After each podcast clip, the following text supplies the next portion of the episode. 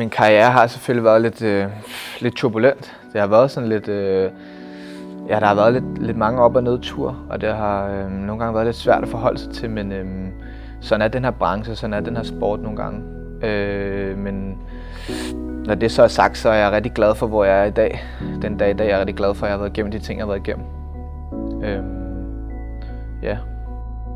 Det her er Emil Nielsen. Da han som 19-årig gjorde sin entré på den danske fodboldscene, var det med fuld fart. Han scorede bunkevis af mål, og det gik ikke ubemærket hen. Tværtimod. Opmærksomheden var stor, og klubber fra ind- og udland jagtede hans underskrift. Det endte med at blive norske Rosenborg, der fik papir på den danske målsluger. Dermed skiftede Emil Nielsen den 1. januar 2015 fra FC Roskilde til Rosenborg BK. Fra Danmark til Norge, fra 1. division til tippeligaen. Et stort skifte og en endnu større livsændring. Men det er svært, for det skal jeg så fortælle hele den der historie, eller hvad? Det der med ambulancer og sådan noget, selvom det har været ude, eller hvad, det er jo... Vil du høre det? Jeg svarede ja. Hvis du også vil høre det, så får du her historien om min kometkarriere. En historie, der så afsæt i et stort skifte, men som mest af alt handler om alt det, man ikke kan se. Om bagsiden af medaljen ved verdens måske bedste job. Om store biler, stress og mental ubalance. Og om at finde ud af, hvad der egentlig betyder noget. Okay. Men skal jeg tænke over, hvad fanden... Det er jo det her med, at man... Da jeg var helt ung her, og jeg måske blev... Havde en helt vild sæson og scorede alle de her mål og lavede alle de her assist og blev solgt til Rosenborg, og man lige pludselig røg op i alle de her medier og hvad der ellers hørte med. Og jeg var bare en ung knæk, som egentlig elsker at spille fodbold. Jeg har ikke rigtig prøvet at spille i Brøndby og Nordsjælland og Midtjylland, hvor det ellers hører til i deres ungdomsafdeling. Jeg har bare spillet FC Roskilde og var fra en lille by, stor Mærløse og sådan nogle ting. Så lige pludselig kom alt det her bare på én gang. Og jeg blev solgt til Rosenborg og kom derop og var sgu sådan lidt... Nu når jeg tænker efter over det efterfølgende, var jeg sgu sådan lidt... Jeg var bare en nervøs ung knægt, der ikke helt vidste, hvad for nogle følelser jeg havde inde i mig, og hvordan jeg egentlig skulle takle de ting, jeg havde inde i mig. Og det gik måske ud på, eller gik måske sådan lidt for meget op i noget rod, og lidt for meget op i hat og briller, og man prøver at gemme det væk i og have det sjovt, eller bruge masser af penge på en dyr husleje, eller leje en dyr bil, i stedet for måske bare nu, som jeg kan se efterfølgende, måske bare havde hvilet lidt mere i det, eller hvilet lidt mere i mig selv, måske bare fokuseret på, at man var deroppe nu, men sådan var jeg ikke dengang. Jeg har også haft en lidt rodet tilværelse i FC Roskilde med at bo. Jeg tror, jeg boede 6 forskellige steder, inden jeg blev solgt til Rosenborg, så jeg tog lidt en bagage med noget rod med mig deroppe, og det fortsatte måske lidt i Rosenborg. Og var deroppe og var sådan lidt ind og ud af hold og lidt ind og ud af træning, og synes jeg havde lidt ondt i de forskellige ting, meget primært lysken, som jeg nu efterfølgende godt kan se, at det har langt hen ad vejen bare været en masse, ja, nok stress, altså følelser og ting, som jeg ikke kunne håndtere. Men fortsætter så derop det halve år og tager til München og bliver... opereret for lyskebrok, selvom jeg måske ikke behøver at skulle være opereret, men jeg overtalte vores fyser i Rosenborg, jeg overtalte lægen i München til at sige, der må være noget galt, der er et eller andet galt. Og kom tilbage for operationen og blev lejet ud til AGF, og de forventede, at jeg var klar efter en uge, og blev så ikke klar på det. I et halvt år var jeg ikke klar, og havde det rigtig svært. Jeg kan huske, at da jeg boede i AGF, eller da jeg boede i Aarhus, spillede i AGF, der var der en periode, hvor jeg slettede min Facebook, jeg slettede min Instagram, jeg slettede alt, og folk, dem der kunne komme i kontakt med mig, var kun dem, der havde mit private nummer. Og i den periode, hvor jeg var skadet i AGF også, jeg stod op klokken 8 og tog til træning klokken 9, kom hjem igen efter træning klokken 1, og gik direkte næsten i seng igen, eller gik i seng igen og sov til klokken 5, og stod op og lavede mad og gik i seng igen klokken 8 eller sådan noget, for bare at prøve at komme, jeg prøvede bare sådan at komme væk fra det måske, eller sådan, jeg kunne slet ikke håndtere det, kan jeg huske, når jeg tænker tilbage, og allerede der havde jeg måske allerede tendenser til at være sådan lidt stresset, eller lidt deprimeret, eller hvad man kunne være.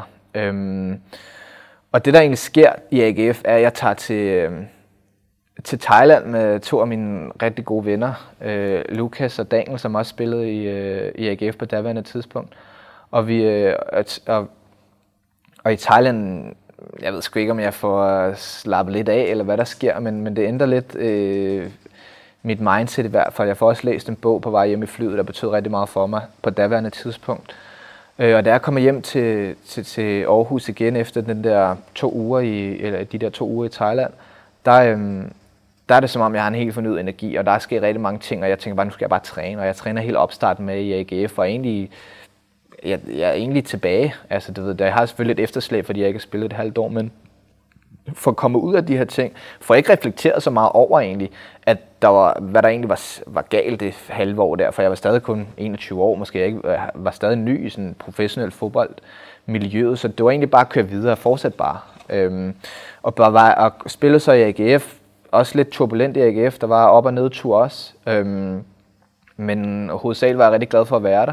Kom tilbage til Rosenborg og sagde til dem, og de kunne også mærke på mig, at der var sket mange ting med mig i det år i AGF. Måske ikke så meget fodboldmæssigt, for jeg ikke spillede skide meget, men mentalt havde jeg rykket mig en del. Og jeg var der, de sagde, så de ville lege mig ud igen til en klub lige ved siden af, som spillede den anden bedste i Norge. Spiller den bedste nu, men spillede den anden bedste der. Og så kunne jeg træne med Rosenborg, men jeg sagde så, at jeg gerne bare ville... Hvis de ville lege mig ud igen, så ville jeg måske egentlig bare tilbage. Altså prøve lige at finde mig selv igen lidt. Og det var, kan jeg huske, de 2-3 måneder, jeg var tilbage i Rosenborg også, og ligge på det hotel der. Og det var også sådan lidt puha. Glippede et skifte til Superliga også, fordi de havde hørt, at jeg var en rebel i AGF. Så der var mange ting i de 3 måneder i AGF, eller i Rosenborg, efter jeg var kommet hjem for lånet i AGF. Hvor jeg til sidst bare valgte at flytte tilbage til Roskilde. Mens havlen her den 6. maj år 2019 rammer klubhusets porøse tag på Rødmandshaven i Roskilde, tænker 25-årige Emil Nielsen knap 3 år tilbage i tiden. Tilbage til den gang, da han efter et mislykket ophold i først Rosenborg og siden AGF var tilbage, hvor det hele i teenageårene tog fart. Da han i sin tid forlod FC Roskilde, var han den hypede teenager, der var eftertragtet af store fodboldklubber. Det store talent, der skulle erobre fodboldscenen. Alle vidste, hvem han var, og alle havde positive forventninger til ham. Men forventningerne, dem lød han ikke op til. Hverken egne eller andres. Og i år 2016 var han altså tilbage i FC Roskilde. Tilbage for at få ro på og for at genstarte karrieren. Men den del var ikke så let, som han havde håbet. Det var som om, at der var en identitet, han skulle leve op til.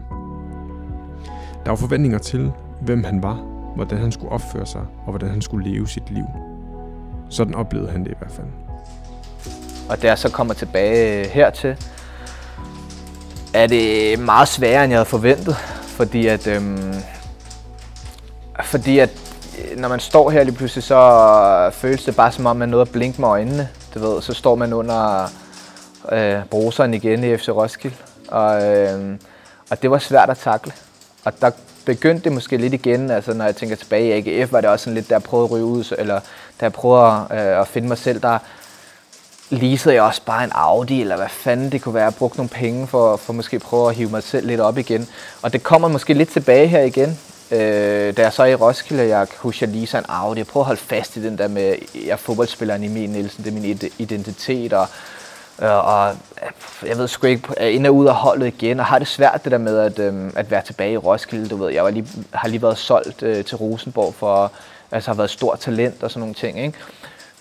Så det var egentlig rigtig svært at takle, og der går noget tid der, hvor jeg så også lige sådan en Porsche, og bor en dyr husleje i Roskilde også, og sådan nogle ting, så jeg er lidt, hvis man kan sige det, tilbage igen. Og så på et tidspunkt har jeg egentlig 2 biler, og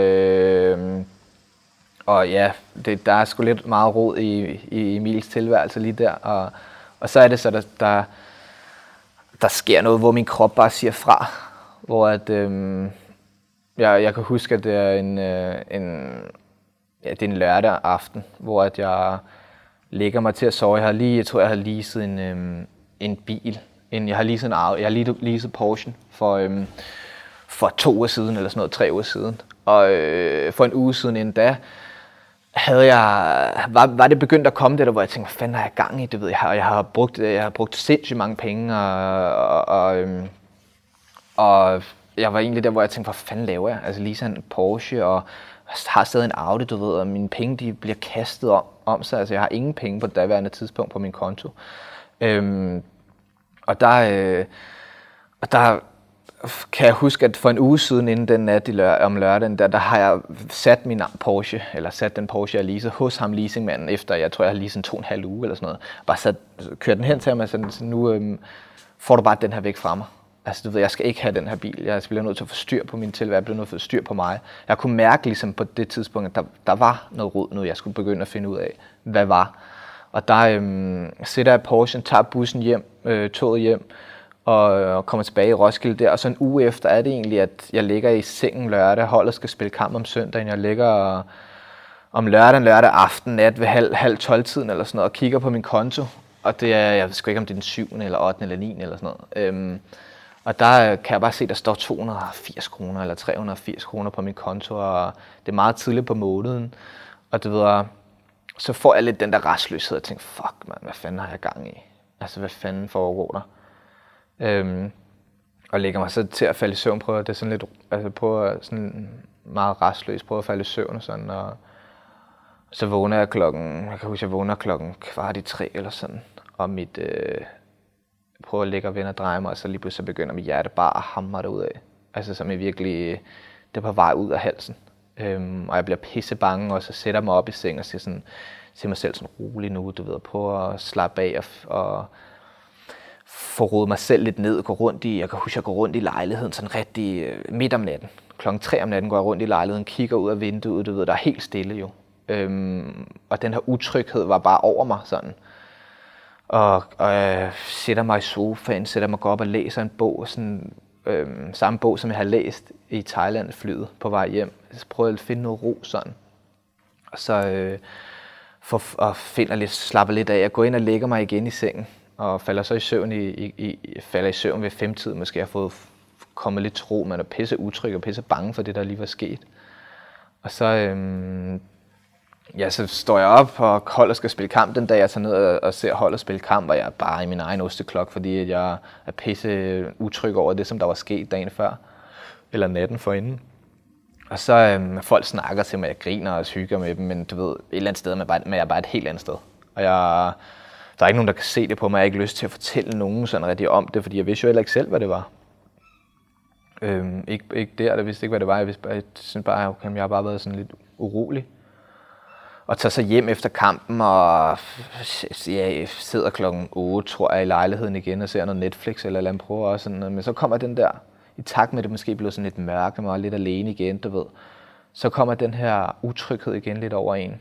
Men jeg ser sådan noget Netflix og prøver at lægge mig ind kl. 12 igen og prøver at falde i søvn.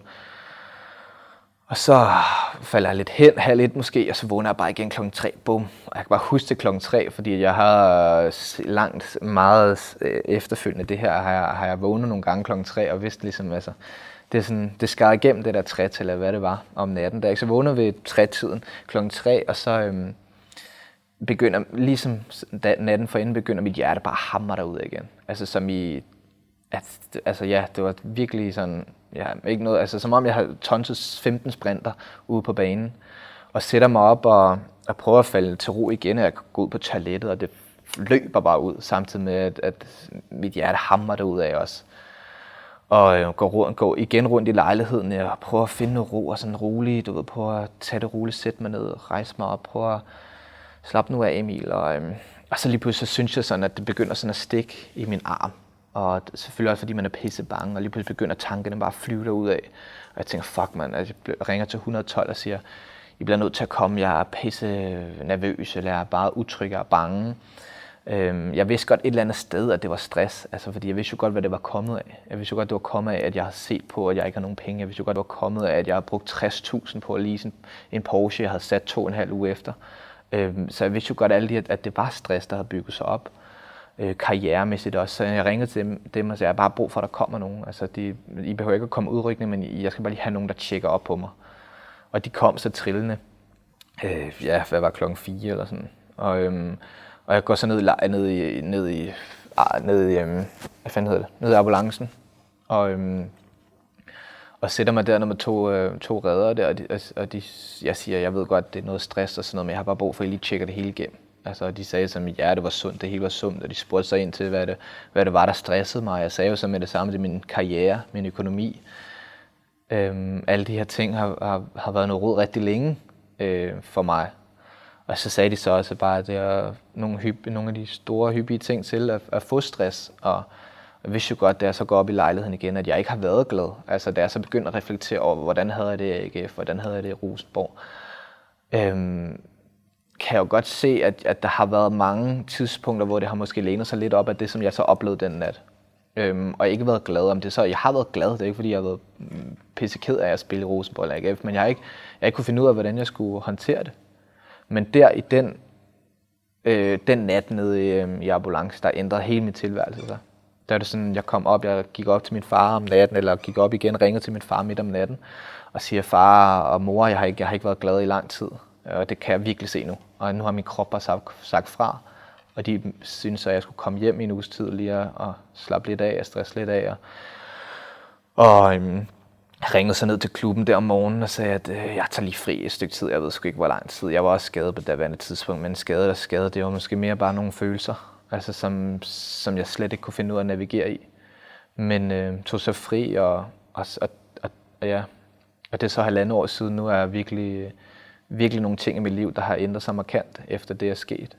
Også fordi jeg måske greb det lidt an med, at jeg synes det var spændende, samtidig med at jeg var også pisse bange for det der var sket, men jeg synes det var spændende, at min krop kunne sige fra på den måde, at den kunne fortælle mig, jeg kunne køre min krop så langt ud, at den fortalte mig, nu stopper du. Altså nu er det simpelthen for nu er det for meget, det der foregår op i krydderen på dig, eller det der sker inde i kroppen på dig.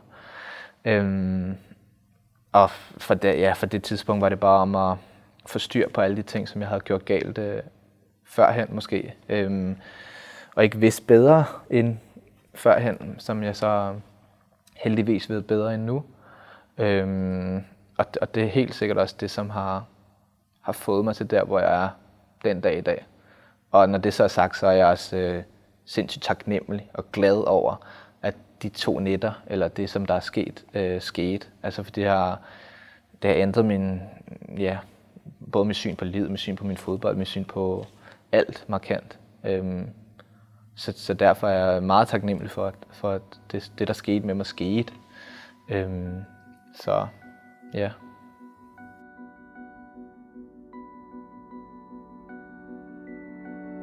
Emil Nielsen er langt fra den eneste fodboldspiller, der har været i mental ubalance. Faktisk viser undersøgelser, at op mod hver 5. professionelle fodboldspiller har eller har haft mentale udfordringer.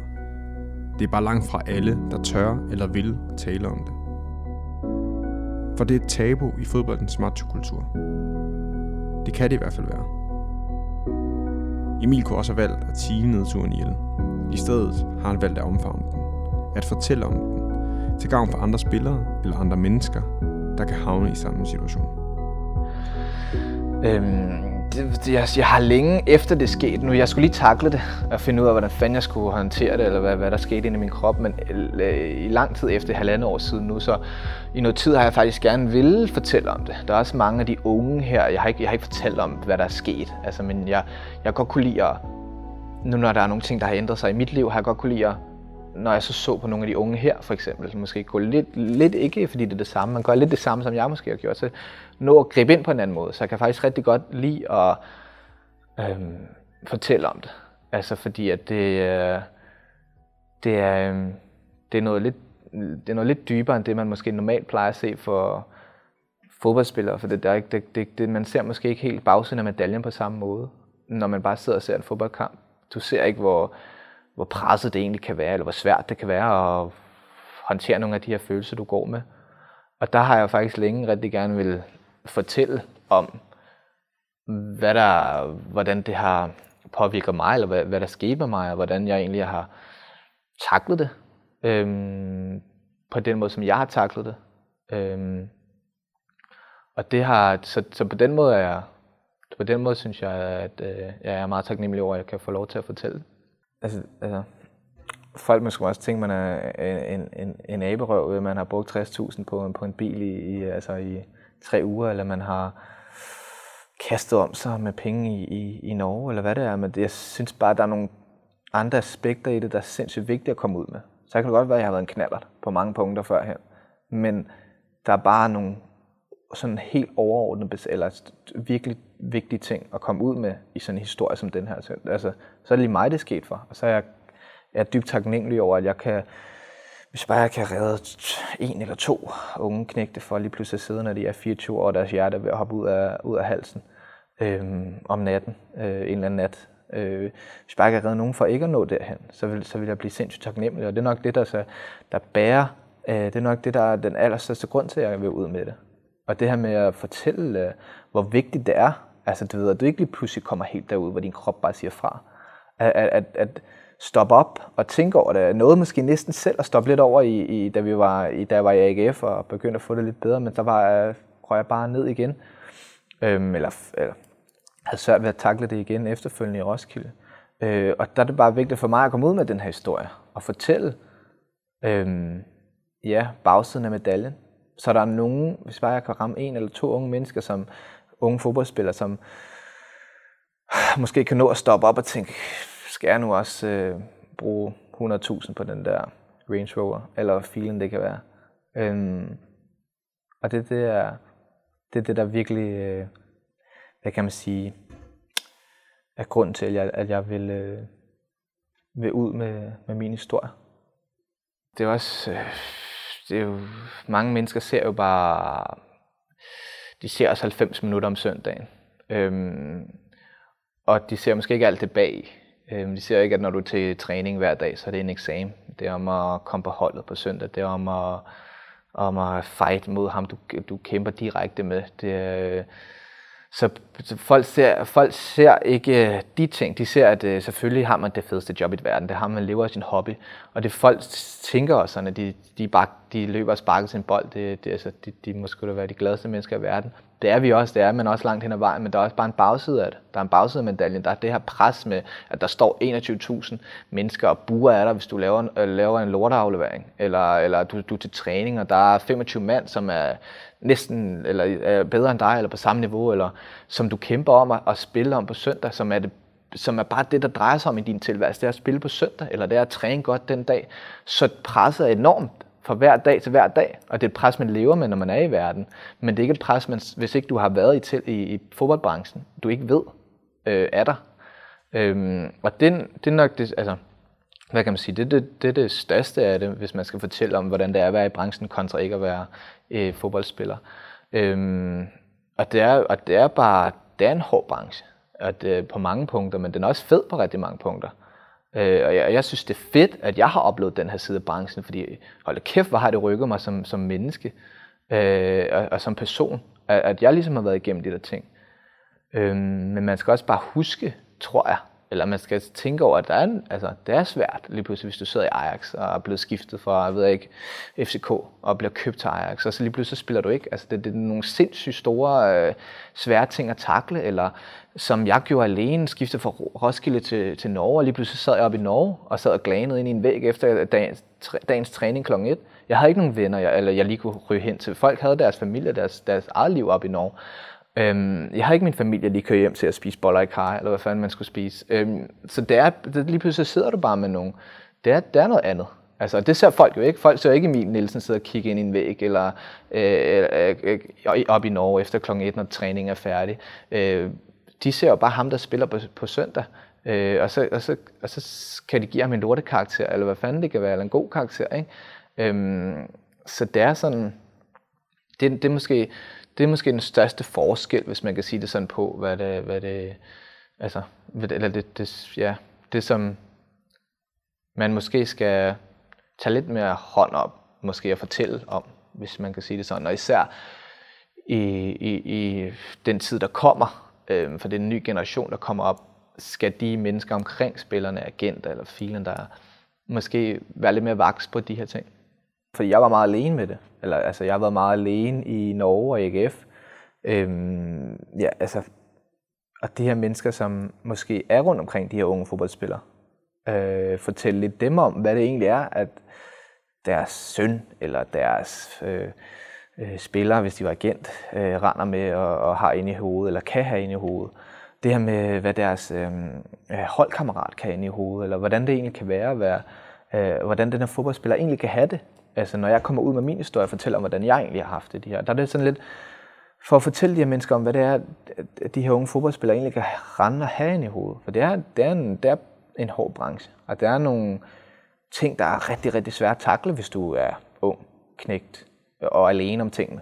Altså, og der er jeg sindssygt heldig, at jeg har været alene med alle mine følelser og alle mine tanker, fordi det har gjort, at jeg har måske kunne reflektere rigtig meget over, hvad det egentlig er, der er sket de sidste 3-4 år af min fodboldkarriere og i mit liv. Så der er det nok bare det her med at fortælle om, hvad det er, din søn eller din datter for den sags skyld, eller din holdkammerat, din spiller, kan rende rundt egentlig og slås med bag facaden. Og det er også derfor, det er super, super godt også, når jeg har hørt nogle andre fortælle om, altså hvordan det egentlig er at være fodboldspiller nogle gange, når det går ned og bark, eller alle de her ting med at være fodboldspiller. Der er det bare vigtigt, at der er nogen, der kommer ud med deres historie på en eller anden måde. Så netop folk bliver bevidste om, hvad det er, der kan være i de her fodboldspillers liv. Hvad det er, de kan rende og slås med. Hvad det er, din holdkammerat, som du selv nævner, kan rende rundt og egentlig have inde bagi og tænke på, ikke? Og slås med. På en eller anden måde er Emil Nielsen slået tilbage til start. Han er tilbage under bruseren i Roskilde. Pengene er brugt, og en stor del af den i forvejen korte karriere ligger bag ham. Men årene i Norge, i Aarhus og de mentale problemer har ikke været forgæves, for det har forandret Emil Nielsen til det bedre. Trods de mislykkedes ophold er ambitionerne intakte for topscoreren, der netop er blevet kåret som årets profil i 1. division af kollegaerne. Grunden til, at jeg nævner, at det har været godt for mig, eller det har været meget taknemmelig over, at den her nat, eller de her 2 nætter, og det her tid i AGF og i Rosenborg, som har været lidt turbulent, har været godt for mig. Det er jo fordi, at det har forandret mig meget som menneske. Jeg blev pludselig mærket efter og fandt ud af, hvad fanden er Emil Nielsen egentlig? Altså, hvad fanden er det egentlig, den her verden, eller det her liv, eller hvad fanden er det, det drejer sig om? Altså, og jeg fandt ud af, hvad for nogle værdier, der egentlig bare var de vigtigste for mig. Der var sgu ikke nogen værdi i at fucking købe en Louis Vuitton-taske til 20.000, eller hvad fanden det kan være. Ikke for mig, men og det fandt jeg ud af. Jeg fandt det, at jeg fucking ligeglad med en Porsche Cayman, eller hvad fanden det var, jeg leasede. Altså, det har ikke en skid at gøre med det, som der virkelig betyder noget for mig inderst inde. Og det fandt jeg ud af. Og det har jeg måske ikke fundet ud af, hvis ikke jeg har været igennem alle de ting, som jeg har været igennem. Hvis ikke jeg har været så heldig at komme til Rosenborg, været så privilegeret at komme til AGF og de her ting, og se bagsiden af medaljen, så har jeg måske ikke været der, hvor jeg er i dag, og oplevet de her ting. Så derfor er jeg sindssygt taknemmelig for, at jeg har været igennem de her ting. Når det så er sagt, så har det jo også, har det jo givet mig, at jeg mærkede efter. Det har også givet mig nu, at når der er nogle ting, så mærker jeg efter og tænker, gider jeg det? Altså, er det det, jeg skal? Er det det her, der er mening med mig? Er det det, altså, bliver jeg glad af det her? Og det er det, som det har givet mig, ikke? Meget mere, jeg ved sgu nok meget mere velovervejet over nogle af de ting, jeg gør. Og min tilgang til min fodbold allermest har ændret sig meget. Det er ikke en... Jeg vil stadig vinde for enhver pris, og jeg vil stadig nå så langt i min karriere, som jeg overhovedet kan nå. Jeg vil gøre alt, hvad jeg kan for det. Men det er ikke med samme pres, hvis man kan sige det sådan. Det er ikke sådan... Det er ikke fordi jeg identificerer mig med fodboldspilleren Emil Nielsen, som jeg gjorde førhen. Det er ikke min identitet mere på samme måde. For mig er det måske kommet meget naturligt efter, at min krop sagde fra på den måde, eller efter jeg begyndte at skulle. Jeg blev tvunget til at reflektere over, hvem jeg var. Altså, var jeg ham, der bare kunne sidde og spille smart ned i en Porsche, eller i en Audi, eller score masser af mål derude? Hvem er jeg egentlig? Og der blev jeg tvunget til at ligesom finde ud af, hvad fanden er det egentlig, mine værdier er? Og der er det svært at vide, hvem man er. Altså, det kan jo alle ikke genkende til. Altså, det er jo pissesvært. Da jeg spillede fodbold i Roskilde i min første periode, og scorede alle de her mål, og jeg lavede et hattrick og satte mig ud i bilen, så tænker jeg, fuck, hvor er det bare en fed følelse. Den der følelse, man fik af at have scoret hat-trick eller 4 mål, eller fanden det kan være, det var sådan en speciel følelse, virkelig sådan, det gjorde mig glad. Men når jeg så spillede pisseringe og satte mig ud i bilen, så var det sådan et, altså det var en halv depression, jeg kørte hjem og tænkte, fuck, det er noget lort det her. Og der er det måske sådan lidt, nu her, hvis jeg kan sige til, hvordan jeg har det nu, sådan, hvis man prøver at lægge det op i sådan billeder, der er det sådan lidt, vi spillede en kamp, kan jeg huske, i Fredericia for eksempel, hvor jeg scorede 3 mål, eller i Fremad Amager i pokalen, hvor jeg scorede 3 mål i den her sæson. Og jeg havde præcis den samme følelse, da jeg parkerede bilen på Fremad Amager stadion, som da jeg satte mig ud i den igen, og vi havde vundet. Jeg kan ikke huske for meget, at vi havde vundet, men personligt havde jeg scoret 3 mål, og det var en hat-trick. Og jeg havde præcis den samme følelse, som da jeg parkerede bilen, som da jeg gik ud i bilen igen. Jeg var lige så glad, og jeg var lige så grundfast glad, hvis man kan sige det sådan.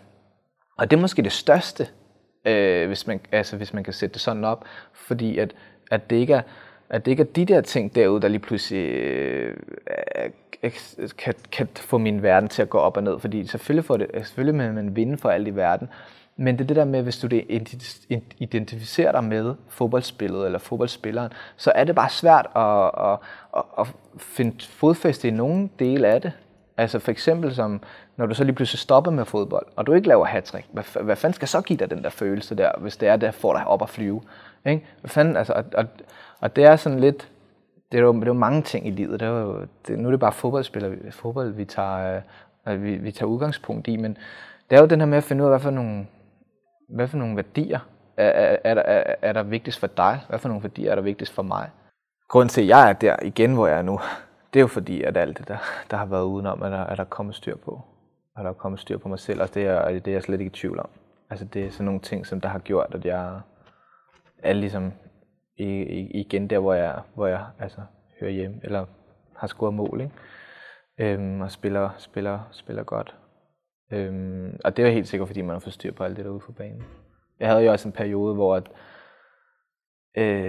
efter det her var sket, så boede jeg stadig i Roskilde, og et år efter sagde jeg også bare lejligheden op, og alle bilerne skulle bare ud, eller bilerne skulle ud med det samme. Og det der med bare at få styr på alle de der ting, som jeg mærkede bagefter, ikke? Hvor jeg tænkte, det skal jeg bare ud med. Altså, det har ingen værdi for mig, du ved, bilerne skulle ud. Og så kan det godt være, at Porsche den endte med at koste mig 60.000 for 3 uger. Men sådan er det. Altså, du ved, det er dyre lærepenge, men det har fandme rykket mig i mit liv. Det der med bare, altså, så flytter jeg hjem til mine forældre på et værelse. Og heldigvis, så boede de ude ved en skov og boede sindssygt idyllisk. Så det har måske også givet mig noget, at man gik tur der. Altså, og mediterede lidt og prøvede at finde ind til mig selv. Og det der med at ligesom komme væk fra den der styre husleje og begynde at spare op, i stedet for at pengene bare fosser ud. Sådan nogle ting har givet mig helt sindssygt meget. Altså i forhold til førhen. Og i forhold til, hvor jeg er den dag i dag. Ikke? Og sådan nogle ting er bare vigtigt at forstå, at det er sådan nogle ting, der har gjort, at jeg er der, hvor jeg er i dag. Eller det er sådan nogle ting, der gør, at jeg kan sidde og være meget bagover, at jeg er blevet årets profil i 1. division. Ikke? Altså selvfølgelig vil man, jeg vil jo, som jeg har udtalt tidligere, det er sådan, jeg vil gerne nå det ypperste af mit potentiale. Jeg har stadig kæmpe ambitioner, jeg har stadig lige så store ambitioner, jeg havde, som da jeg var 19 år og blev solgt til Rosenborg. Jeg har stadig det der med, at jeg vil nå så langt som overhovedet muligt, og har stadig mine drømme og mine mål. Så selvfølgelig drømmer jeg om at komme op på et højere niveau. Selvfølgelig, om det er i Roskilde eller hvor det er, det må tiden jo vise. Men jeg har stadig rigtig store ambitioner. Jeg har stadig rigtig store drømme inden for min fodboldkarriere, og det har jeg i sinde at opnå. Men det behøver ikke nødvendigvis være med store Porsche og noget i tolvkassen? Nej, det behøver det godt nok ikke. Den tur har jeg været igennem. Emil Nielsen har fundet sig selv. Han er ikke længere stresset, og han går ikke længere op i, hvad folk tænker om den bil, han kører i, det sted, han bor, eller det liv, han lever. Han går derimod op i, at vi alle forstår, at der er mere til fodbold, end det vi ser om søndagen. Fodboldspillere kæmper på banen weekend efter weekend, men de kæmper også hver evig eneste dag på træningsbanen. og alt for mange kæmper også en mental kamp uden for banen. Nok skiller Emil Nielsens historie sig ud, men den er langt fra enestående. Oplever du mentale udfordringer, så husk, at du altid kan ringe til Spillerforeningen.